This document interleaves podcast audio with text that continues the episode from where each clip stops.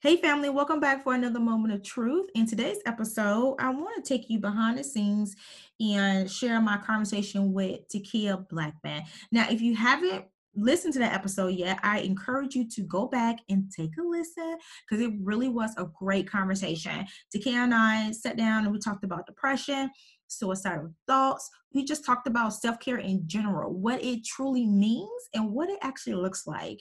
I mean, because I feel like self care is a trending topic right now, but we don't really understand what it takes and what it involves to really truly practice self care. And so, Takia and I, we broke it all down and had a really good girlfriend conversation about it. So, definitely go back and check out the episode. But during the conversation, um, I really wanted to ask her how she was able to build a community around mental illness because of the stigma that's attached to it. But she's been able to build a, a community that she calls her fireflies where they are you know getting the help that they need or they're supporting people in their family with mental illness and I just think that is so amazing. So after we finished recording the podcast episode, I did, you know, have my opportunity to ask her, and I want to share with, with you what she had to say. Yes. Yay. That was amazing. That was Thank super you. amazing.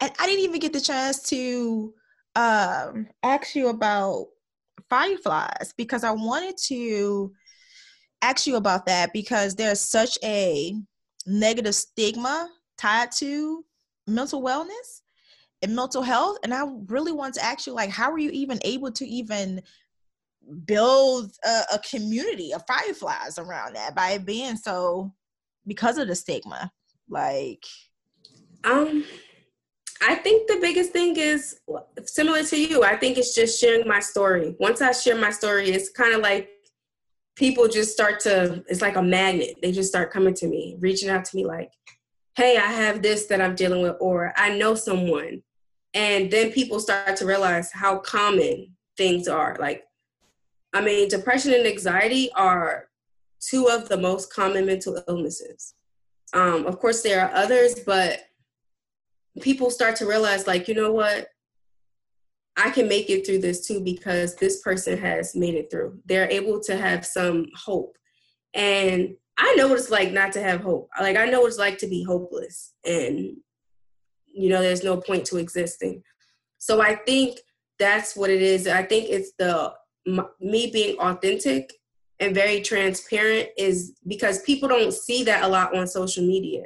Mm-hmm. So the fact that I I will I have been times I've gotten on there and said I've, I was suicidal a couple weeks ago, and people are just like, they would have never known. But I just want I want them to be able to see like it's an everyday struggle. I'm not suicidal every day. Every day, it's typically when I'm off of my meds. That's when it's a bad thing, and so just letting them know that look, I'm an everyday person just like you. I have goals, I have ambitions, but I also have my struggles. And while your struggle may not be depression, it may be something else.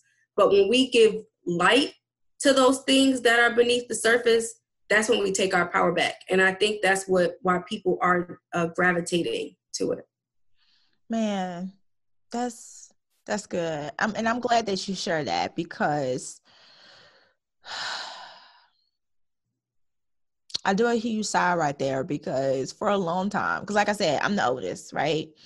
And so for a long time, um, certain like failures and stuff like that, I wouldn't necessarily share that with my family because it was like I didn't want them to think that what I had achieved was impossible or even not worthy or or worth it, if you will, because I didn't want them to be like, well, well hell you didn't went to college and you still having these issues you know as a and, and they think that way and then they don't even want to pursue college if that's the route they want to go mm-hmm. right so uh so i just i wouldn't share my failures for a long time with my family and then after that that's just made the situation even worse because now they think that i'm just i said I'm, I'm perfect but you know they started to view me in a certain way mm-hmm.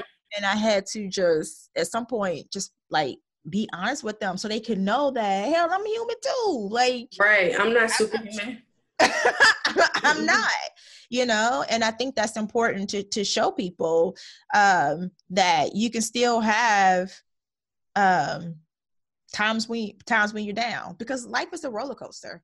You're gonna be up one moment and then the next moment you're gonna be down. But it's all about how are you getting up every time that you're down. Are you staying in that down place or are you doing the work necessary to get back, you know, to get back up? And showing that is just so so important because some people reach a certain status and they think that if I get to this certain status, everything is to be okay. And it's like, uh, no, new levels, new devils. Like that's a real thing. Like that's a real thing. So, so yeah. So I'm glad that I'm glad that you share that. That's awesome. Well, family, I hope you enjoyed that behind the scenes conversation between me and Takia. Thank you so much for having this moment of truth with me. Please share this episode across all your social media platforms. And until next time, always remember that you are enough and your truth is beautiful.